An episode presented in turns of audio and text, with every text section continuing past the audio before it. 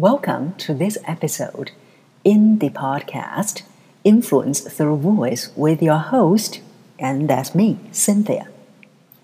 In this episode, you will hear a sales tip how to become more trustworthy when you are facing your prospects. And this is a sales tip that I shared on Daily Sales Tips podcast. Enjoy.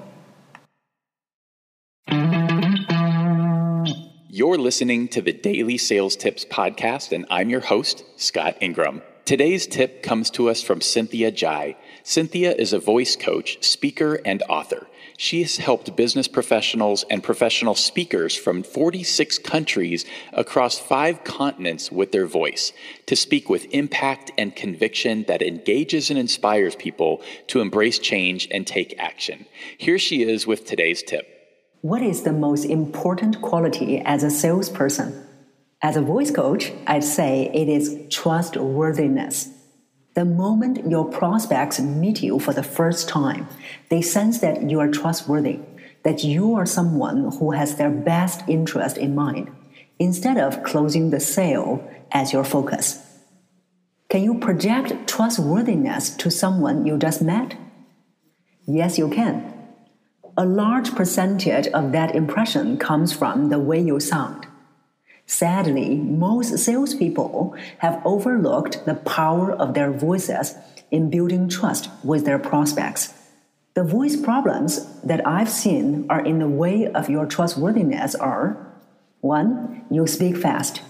If you speak fast, you can come across as nervous, not patient, not stable, focusing on rushing the sale.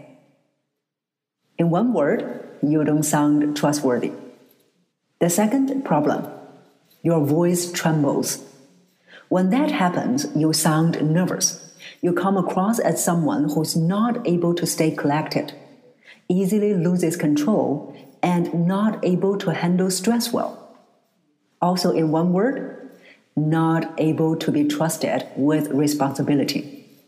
The third voice problem your voice is monotonous you appear lacking passion with your product or service, uninterested with the prospect or his or her needs and interests.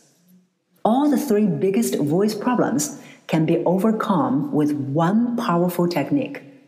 Because one of the biggest causes for the three problems is holding your breath while speaking. Eight out of ten of my clients have noticed that they held their breath while speaking very often. This is very unconscious until it's brought to your awareness. To sound trustworthy, the first step is to start observing when you hold your breath while speaking. For example, some of my clients noticed when they were thinking, they held their breath. Or when they faced someone who looked aggressive, they held their breath. So start to observe when you hold your breath. Secondly, start to use your breath while speaking. Voice is supported by your breath. When you speak, you are supposed to use your breath. If you don't use your breath while speaking, this is how you sound like. Can you hear any difference in my demonstration? How did I come across to you now? Well, that probably come across as someone who is not confident, who is not trustworthy, or maybe even someone who is holding something back. How do you use your breath while speaking? You can start with using more breath on your keywords. Well, here, keywords refer to the words that will convey the message. If we use this as an example, this product will help you save time and cut cost. This is the sentence. So now I am going to say it with more air on the keywords. Uh, more breath, more air. This product will help you save time and cut cost. Now can you hear the difference?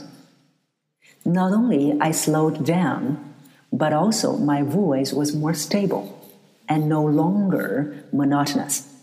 This is a very simple yet powerful technique to help you project as someone who is trustworthy, who is calm and collected, and who has the prospects best interest.